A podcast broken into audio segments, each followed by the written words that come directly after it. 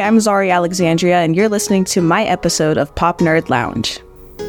Welcome to Pop Nerd Lounge, the show where we share the stories of creatives to inspire fellow creatives. I'm your host, Steph Pham.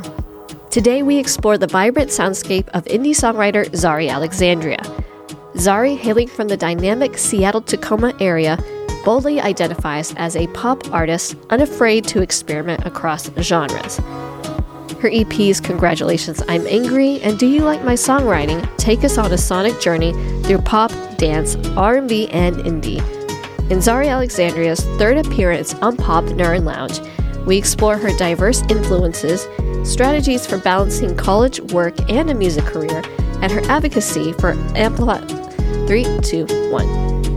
And her advocacy for amplifying voices in minority communities. Join us for an engaging conversation with a rising star.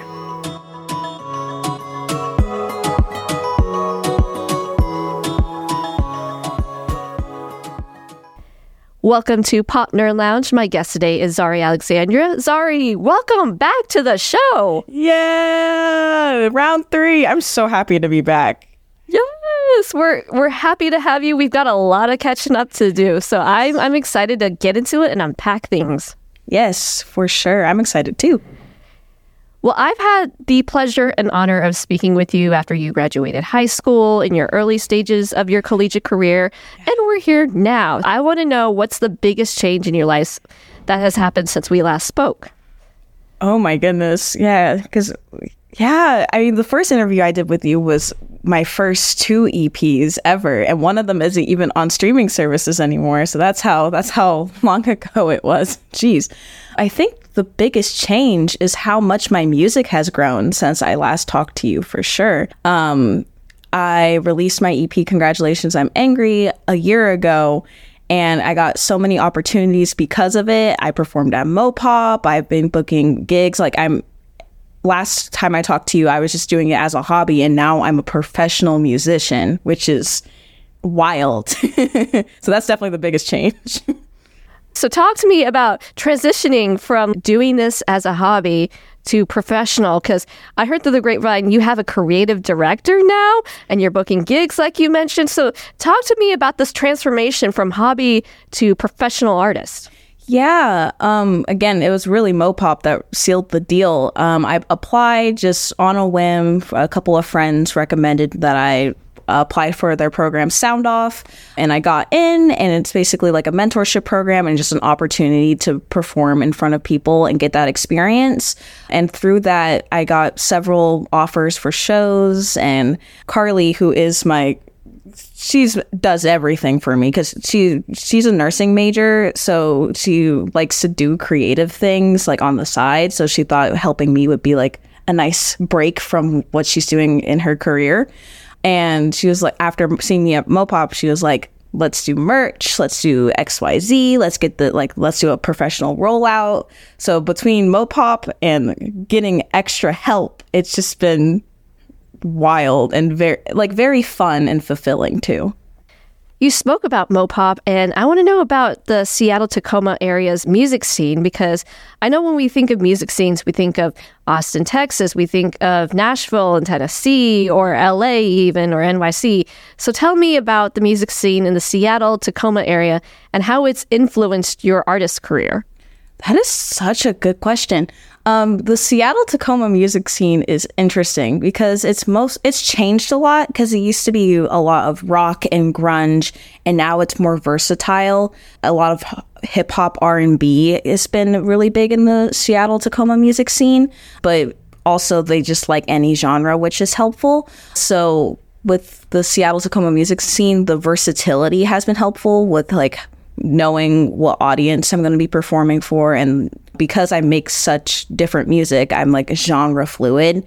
I know that someone is going to like something I make, whether it's something on the ukulele or something with tracks. So a, a lot, it's a, it's different than the like the California, Texas, Tennessee, but I like the difference. I think the difference is helpful. We've gotten the chance to cover several of your projects on the show. And listening to your music over time, I can say that you are one of the artists that evolves your artistry, but you don't lose your artist identity. So, what's something that you carry with you from project to project to let audience know that this is a Zari Alexandria project? Another great question, Steph. Um, wow. Yeah, because I think my production has definitely changed over time, and that's just with getting skills and being more comfortable. But something that's always stuck with me um, and hasn't changed is my songwriting.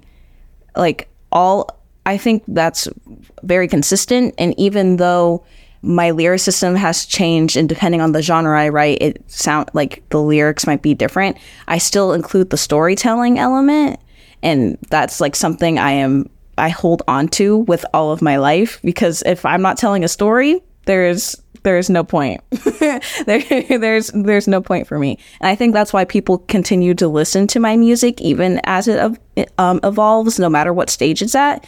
Is because they like the story I'm telling, whether it's about a relationship or um, me being like, yeah, I'm so cool and so awesome. There's always a, a story, and that's what people like keeps uh, people coming back. Which that's so that is my identity is really my song, my songwriting, my lyricism. Before I get into my next question, this is just a random sidebar. You remind me so much of a mutual that we have, John Lindahl. He just dropped Cult Classic, which is phenomenal.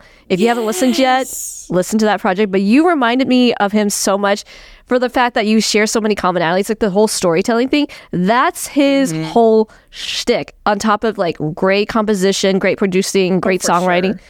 He knows storytelling, and so do you. Just the way that you guys have such cohesive projects that tell a story mm-hmm. from beginning to end. I really respect that from you guys because that's something that not a lot of artists do today, especially yes. in the pop music scene.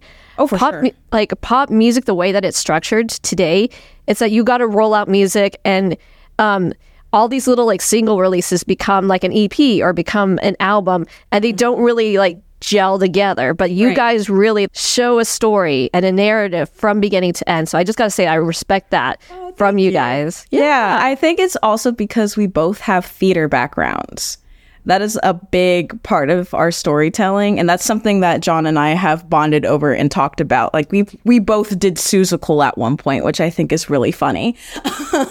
So i think like bringing those elements because especially like when he does like his overtures which are so cool or like adds like uh, these elements from other songs. Cult classic like I love opening night, but I think cult cla- I like cult classic more just because of the the storytelling and like you can visualize everything with it and like that's what I aim with my music too is having that visual component that he executes so well. Cult Classic is already my most listened to album of the year and it only came out less than a month ago. So th- that's how much I respect John, and he really inspires me with, especially with my production too, and like learning all those skills as well. I've asked him questions on like, hey, how do I do this? And he's such a like he gives such great advice and is such a good mentor. And I mean, I wouldn't have found out about Pop Nerd Lounge if it weren't for him. So it's like a, a good full circle moment, and I'm glad that you uh, think of John when you think of and listen to my music because that's just really cool.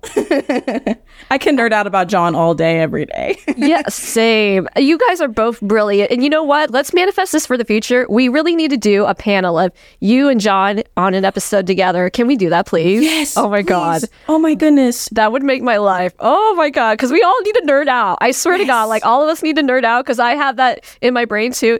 And I was listening to, oh my God, I can't remember who the guy I found on TikTok. I need to look him up, maybe like shout him out in the description of this episode. Mm-hmm. But he was talking about this new wave in pop music now that we created this the thing called like cinematic pop, where you have people like Cody Fry and Jake who are creating these very visual, even though it's just like auditory, but you you yes. create pictures with your music, and it's very cinematic. It, it reminds people of like um, you know, when John Williams is composing for, mm-hmm. you know, mu- movie scores and whatnot, right. but like translating that to pop. And I feel like you and John are the very same way. Like you guys are creating cinematic masterpieces through your music. And I'm just like, we need more people like that. Cause I'm like, yes. that's the music that I'm drawn to. Absolutely. A hundred percent. yeah, cinematic pop. That is so interesting. Yeah, I think that's the perfect way to describe it, especially again with cult classic and like him having planning on having all those visuals. And I definitely, again, lo- love having a visual in mind when I make music. And it's funny because my dad, um, this is the thing about my parents is like if they didn't think I was a good musician, they would have told me like, "Hey, but maybe like let's not have this as your career." But they are both big fans of my music, and something that my dad told me was when he listens to my music, he always has a picture in mind. He's like, "I can envision this in a scene of a movie that's like xyz and like he is very descriptive, and I'm like, that if if my dad can visualize it, that means anyone can. Which that's that's the goal. So yeah, I, I think cinematic pop is a perfect way to describe that. Speaking of your music, I want to talk about your two EPs, Congratulations, I'm Angry, and Do You Like My Songwriting? So let's kick it off with um, Congratulations, I'm Angry. I love the track I'm Doing Fine. It's like the penult- penultimate song of the EP. If you had to write it in a completely different genre, what style would you choose and why? Holy cow. wow. That's so hard because the thing with I'm doing fine, it's it's such a like classic R and B sound. So if I had to write it in a different genre, oh, wow, Steph, you really you really did well with this question. Um, if I had to write it in a new genre, hmm, I'm like trying like that. My visualizing brain is coming into play now with this. This was just really funny. I would say, okay, this sounds silly, but the first thing that came into my mind was country, which I don't write in. I don't. I've written a couple country songs just for fun that I don't know if will ever be released, but because of the lyricism and like the, the slow tempo of it, I feel like it could translate well to a country song.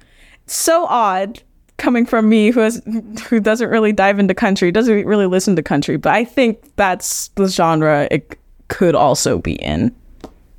And you know what the funny thing about country is is that a lot of country is storytelling and they borrowed yes. that a lot from R&B and rhythm and blues back in the day. And so you're not too far off. Like I feel like that could carry over like even sonically I think could work for oh, for sure I'm doing fine as well. So like you're onto something. If we have a country version of I'm doing fine, I'm going to be really impressed because that would be something. Oh my gosh. I would side project. yes. I'm curious to hear what that would sound like. oh my too. gosh. Now, now, that you got my my brain tickling, I want to talk about your EP, Do You Like My Songwriting? And it has this whole cocky vibe going on, which I um, heard with your interview with a Good Noise podcast. Shout out to them. Yes. Uh, so, where did that energy and theme come from? Another great question. I think that energy came from okay well as i told uh, said on the good noise podcast call me original was really like the the key factor in making that cocky vibe because i was out of it with my with my brain on on a lot of medication after a surgery so I think like that was the foundation. And then I was able to write the other songs with that song in mind.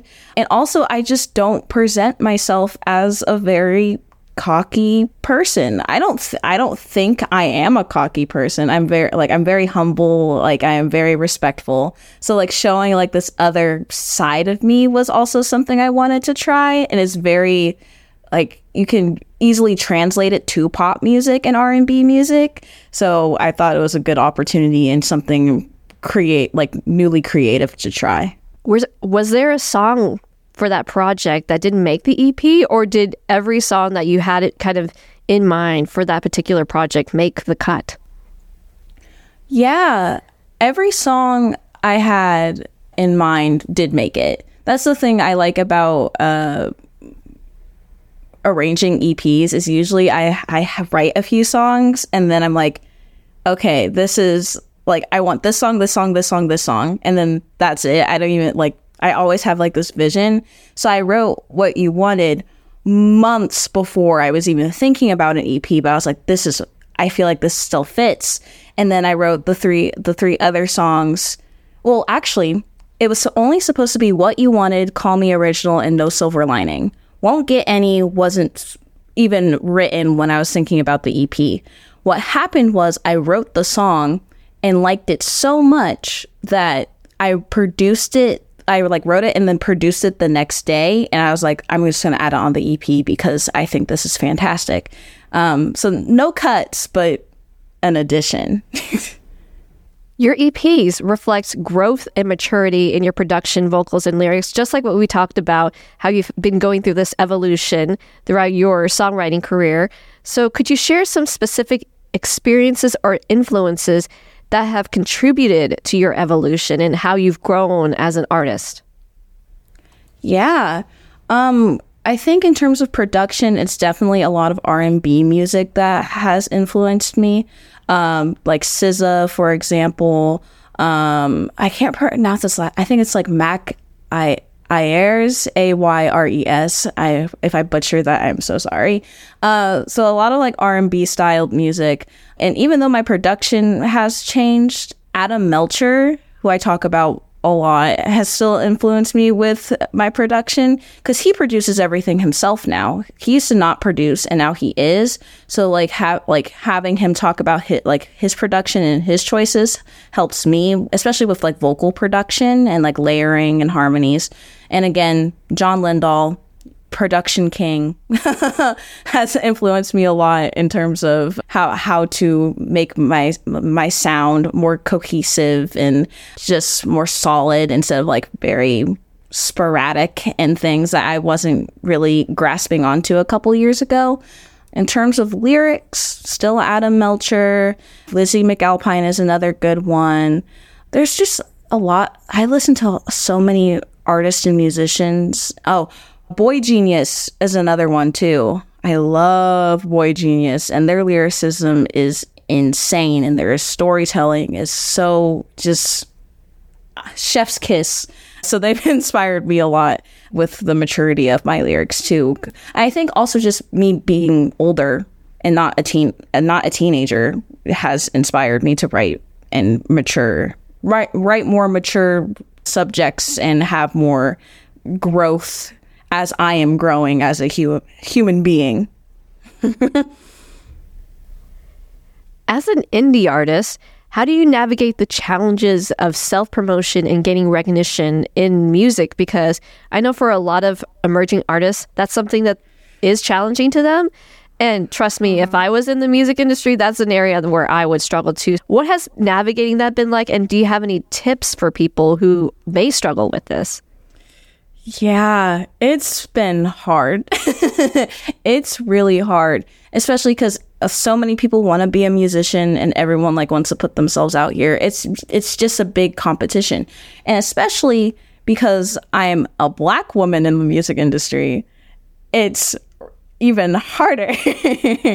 So, uh, my advice is just to like not stop. Like, keep posting those videos, promoting yourself. Keep making like Instagrams, Instagram reels, and TikToks and whatnot. Because some some people are gonna see it and like it. I mean, I struggle with it because I'm a full time college student and just don't have time. But if I had more time, I'd be posting nonstop, and that's what everyone should be doing. Also, just when you're promoting yourself, make sure you're posting content that you like because my thing is if if I see it and I don't like it, then why would I think other people would like it? So having tr- trust your creative mindset as you would with your music with your promotional process. Also asking your friends, like have like show them your videos or promotional stuff beforehand and being like, hey, what are your thoughts? Getting a second eye. That's what I do with Carly.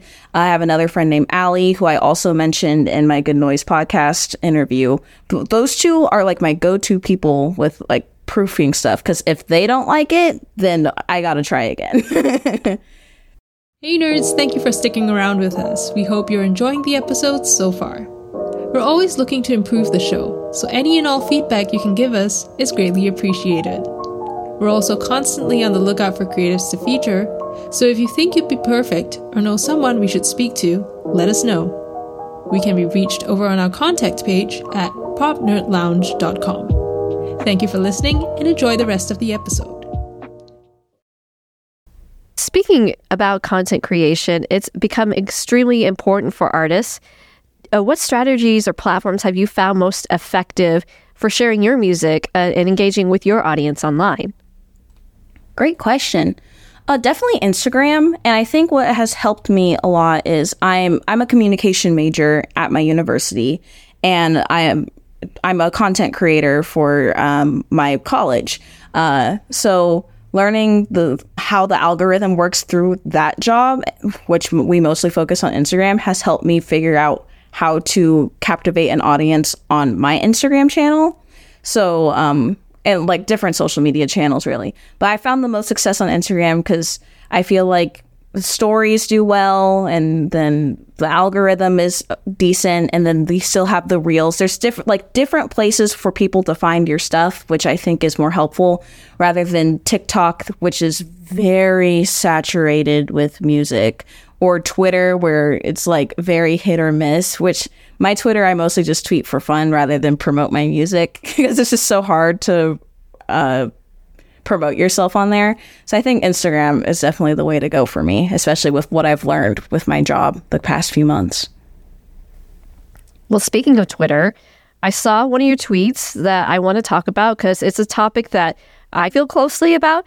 And it's you talked about parasocial friendships with artists. I want you to elaborate on this topic because I have some thoughts too, but I want to mm-hmm. hear what your opinion is because there are people out there that are like, oh, you're either way in too deep and you think you are actual friends with this artist, or like, in, yeah, like just mm-hmm. talk to me about this subject because I feel passionate about it as well. Yeah, for sure. It's something I'm passionate about too, especially after having the connection I have with both John and Adam. I think being friends with artists is fine. I think it's where it's uh, like a major celebrity that people think they're friends with. That's kind of the issue because they really don't know who you are. Like if they like your comment, like you're not friends with them. If you've like actually had conversations with these people and like they know who you are, like um and even it's it's very tricky too because with Adam I feel like like he knows who I am. He knows what, I do, and I also like know who he is and what he does and like things about him. And it's still like still parasocial because he is an artist and like I am a fan and like it's weird. That's why I say parasocial besties because I feel like that's the best way to put it. Um, and then with John, I feel like John John and I are friends. Uh, he I he I am still a fan of his music, but he's also a fan of my music too, and we have like bonded and whatnot. So I think the the line is very thin, but I feel like just a lot of people are like, yeah, I'm friends with this celebrity, but they don't like or this artist, and they don't know they the artist doesn't know anything about them. Meanwhile, I feel like with those relationships, they do know stuff about me, and they so eh, yeah, it's just it's very weird. Um, and then when I said in my tweet about like artists aren't your friends, that's not true because there are smaller artists that you can be friends with and and I'm friends with I it's different for me because I'm a musician, so I'm of course I'm gonna be friends with musicians, but I have friends who are also friends with musicians that aren't in the industry. So I feel like that tweet was weird and could have been more specific. But yeah, parasocial relationships is such a hard thing to get around. no, absolutely. I, I 100% agree with everything that you said because, like, for example, um, somebody being like, oh, I'm besties with Tay Tay Swift. I'm like, girl, no. Girl, girl, she's a, not only is she a billionaire, she just got nominated for like six Grammys and you're besties with Taylor. Like, not to say that it's not possible, but like, Paris, there's like a line, like you said, it's a very thin line of like how far you can take it because some people get really dangerous with it. They're like mm-hmm. they're obsessive and not to not to like paint it in a negative picture, but like mm-hmm. hey, I I obsess over people. I'm like, "Oh yeah." yeah. Like I call here's a here's a joke. I call Jackson Wang, who was like who was in the K-pop group uh, GOT7. He's mm-hmm. a solo musician now, and I call him my fictional husband. I'm like Jackson Wang is my fictional husband. So like I, you know, I have my own quirks about it too, but also I'm realistic. I'm like, psh, like me and Jackson Wang, like I, I don't officially think we're gonna get married, and so right there, there's so many like ins and outs about it. But yeah, it was just so interesting to see that because I, mm-hmm. I have dealt with that over the years, people Yeah. have like roasted me for being like, oh, you're obsessed with the Jonas Brothers, or oh, you think you're gonna meet X, Y, and Z. And I'm just like, hey, chill out. Like, I can like who I like, you can like who you like. Let's just stay in our lanes. Like, what's Yeah. the problem with that? Yeah, and I think it's also like a matter of boundaries too. Like being realistic and boundaries. Like I'm not going to actually I Adam has hung out with fans before, but like it's in a, like a safe way. Uh, like he doesn't no minors, it's all adults. But like if I'm to be like, "Hey, Adam, do you, do you have time to go to lunch?" and he says no, I'm to be like, "All right, cool. We're to we're to stop. I'm not to like keep going." Or um I'm trying to think of like uh, other instances. But yeah, it's like be, being realistic and also being respectful is such a big thing too. I think like people don't like respect just goes out the window for a lot of people in terms of parasocial relationships or any like any connection with fa- like fans and artists. Like in uh, like adam melcher's live chats you just have people like oh my god you're so high or blah blah blah. I'm like no that's weird. Don't like don't i'm so w- worried that because he both him and john have built these relationships if people are weird they're gonna stop building relationships. And i think having connections with fans are important. It's just like again where do you draw the line? So yeah para- i could talk about parasocial relationships all day every day especially as a communication major but yeah i'll i'll end it there Oh, girl, you and me both. You and me both. We could dive into this topic like Oh, for sure. hours. Yeah. But let's bring it back to um, something I think you touched on earlier was that you are balancing, you know, being a college student, you have work, you have got your personal life, and you're trying to be an artist at the same time. So, of course, burnout, we're going to talk about burnout. How do you prevent or cope with burnout while maintaining your artist productivity and passion for music? Oh, this is funny because I actually talked to my therapist last week about burnout because I I was feeling some of the symptoms. I think being aware of what burnout looks like for you is a a good starting place. Um, something I've noticed is like I don't want to do anything music related, or I just like ha- lose motivation. And how I prevent it is just taking breaks.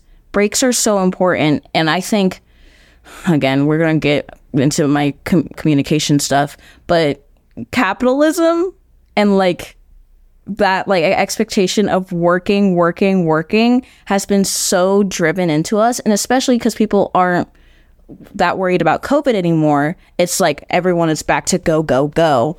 And I feel like taking even like a 10 minute break from what you're working on to do something you like, whether it's, I like playing word games like anagrams, um, or like watching a YouTube video, or just like closing my eyes and relaxing for like a couple minutes instead of just doing bam, bam, bam, bam, bam. It's so helpful. So if you're gonna try to avoid burnout, just take a break. Go go eat a snack. Go take a walk. It's it's life changing. like seriously. And I think yeah, again, we're so we're so in like work culture of just not stopping and because we don't want to stop, that's what causes our burnout. And I know I'm doing a lot with I have two jobs. I'm a full-time student. I do music. I have a personal life and I should probably do less. So reevaluating how much you're doing is also probably helpful. Taking a break is definitely the first step. I I hope people who are listening to that uh, rewind that back and listen to it again and just have that message embedded in their brain because it is such a good message to heed. I know that, like you said, capitalism breeds this hustle culture. Yeah. And we've had that embedded in our brain since forever. And I'm glad that people are starting to realize you can take breaks. It's necessary to take breaks because of your health. Like not only your mental health, but your physical health too. You are going, that candle is going to burn out. Uh, and Not pun intended, but that candle is going to burn out on both ends. And you really need to conserve yourself because, you know, if you're not there for yourself at the end of the day, who is there for you? Like truly. Right. And so, yeah, like I, I really hope that people understand that it is okay to take breaks. You have permission um, to take a break. And so I hope that whoever is listening to this chat, rewind that little bit back. Rewind her last response back, please, because it is so important to hear. Zari giving the wis- the wisdom gems here, people. So listen to that back. Yeah. I honestly need to listen to myself more because I feel like, especially in this time of the semester where like finals are coming up and like it's just grind time, like I always like, I got to do this or uh, else I'm going to miss my deadlines and stuff. But taking, that's why I'm not saying you have to take like an hour long break, just taking a five to 10 minute break, set yourself a timer and then promise yourself to keep like keep going and or even just like standing up for a couple minutes after sitting down for a while and just like standing up and letting the blood flow through your body for a bit or yeah just like walking around the room. I'm not even saying go outside and take a walk. Just like g- reset before you dive back in because then you're also it's not even just burnout it's also just like lack of focus when you're doing the stuff that you need to do and that will also lead to eventual burnout because you're not focusing so yeah there's a lot of tips and tricks that I think everyone should follow, including myself. So I will also be listening back to this sound like this response to remind myself that I need to take breaks too and listen to my body and what I need. Something important that I want to talk about is that you mentioned bringing more attention to artists in min- minority communities. Can you share your thoughts on the importance of diversity and inclusion in the music industry and the role that you are hoping to play in that? Yeah, for sure. Um, I've really been reflecting on how white the music industry is with the classes I'm taking now. Um, along with a communi- being a communication major, I'm a gender, sexuality, race studies major. And a lot of the things we do is are just from white people. It's from capitalism, neoliberalism, from colo- like colonialism. It's all these things, and that includes the music industry. And it's and it's getting better, but there's still so many things you can improve on, like allowing a black artist or songwriter into the writer's room, trusting a black person or black woman to like produce your music. I know quite a few black women producers that are just not getting any sort of love or attention because people are sticking with the white men. Like, let's not do that. And I feel like that's like smaller on a like the big scheme of things. I feel like a lot there are a lot of producers and talent people that are just not taking the time to look outside of white people. They're not or like they're not even thinking about it. So in order and then they'll be like, yeah, we're diverse and inclusive, but then still keep they might have like one black person or like one Asian person, one like Lat- Latinx. And I was like, no, you gotta sit like take a step back, look at who's on your team, and then re- like again, it's the reevaluation. And I again, this is something I can talk about all day as a black artist who f- I feel like I if people gave me a chance I could be in a better spot, but because I am I have all of these different identities and I have a lot of intersectionality, no one wants to. So yeah, I think a lot of a lot of just people in the music industry need to actually see who they're incorporating in their in their groups on their teams whether that is the musicians the songwriters or even like the A&Rs or like don't just hire a DEI person and call it a day. Like actually see who your the people on all your sections of your team. I hope that makes sense. I got I kind of went on a ramble. No, you are preaching, girl. And uh, oh my gosh, I could also speak on this topic for a lengthy amount of time because that's ex- exactly what I'm trying to do with my platform and with this show is not just having a specific subsect of people. It's like if you are a creator and if you're passionate, it doesn't matter your gender, your ethnicity, or whatever. Like as long as you're a good human being, come on the show. I want to promote Right. more like, you know, non-binaries, more trans creatives. Like I want to promote more members of the minority community because I am a POC myself.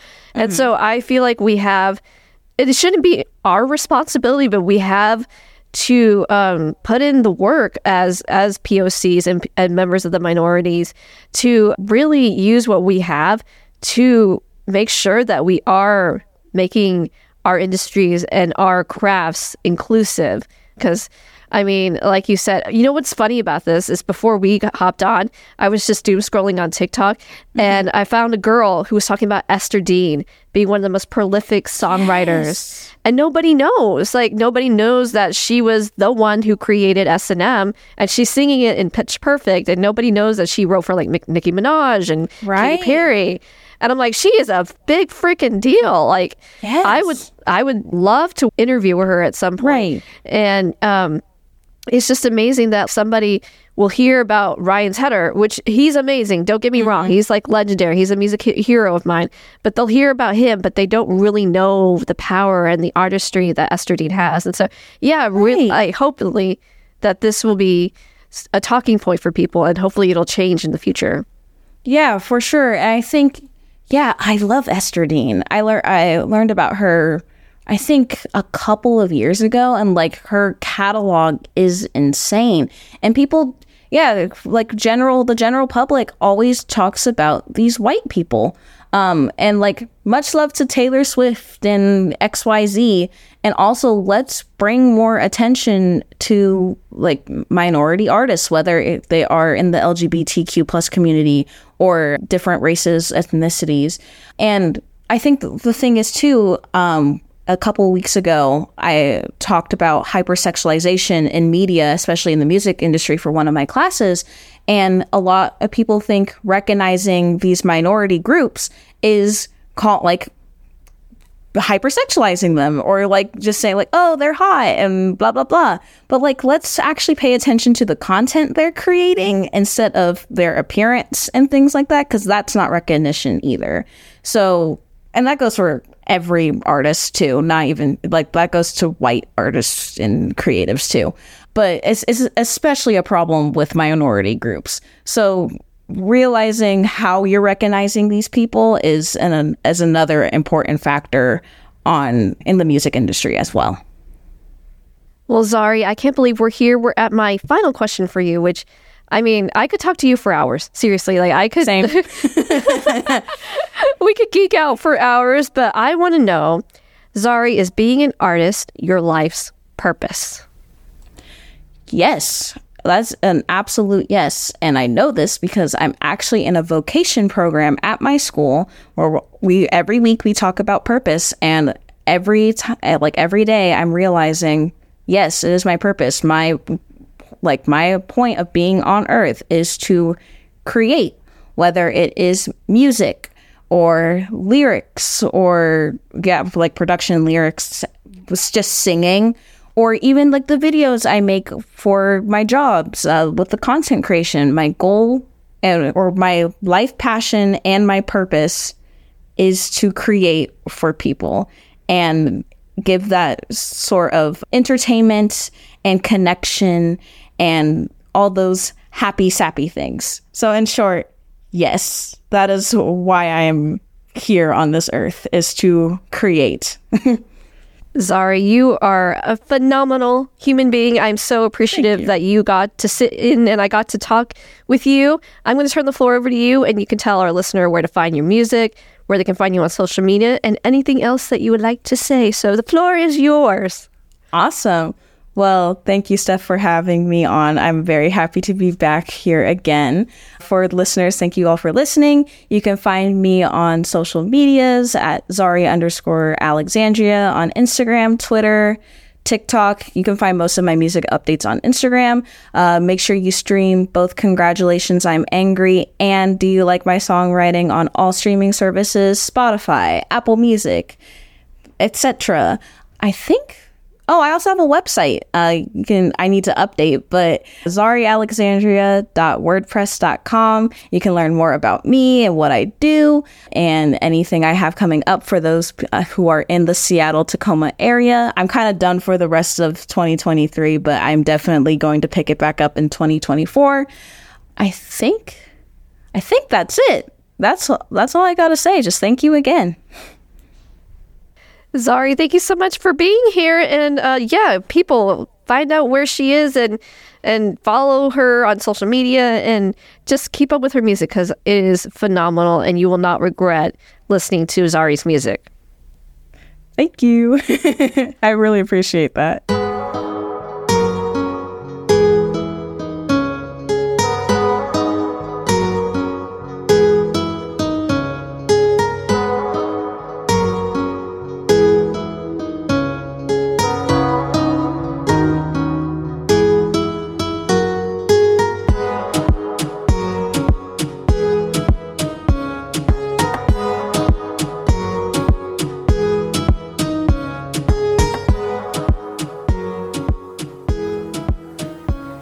Special thanks to Zari for being this week's guest.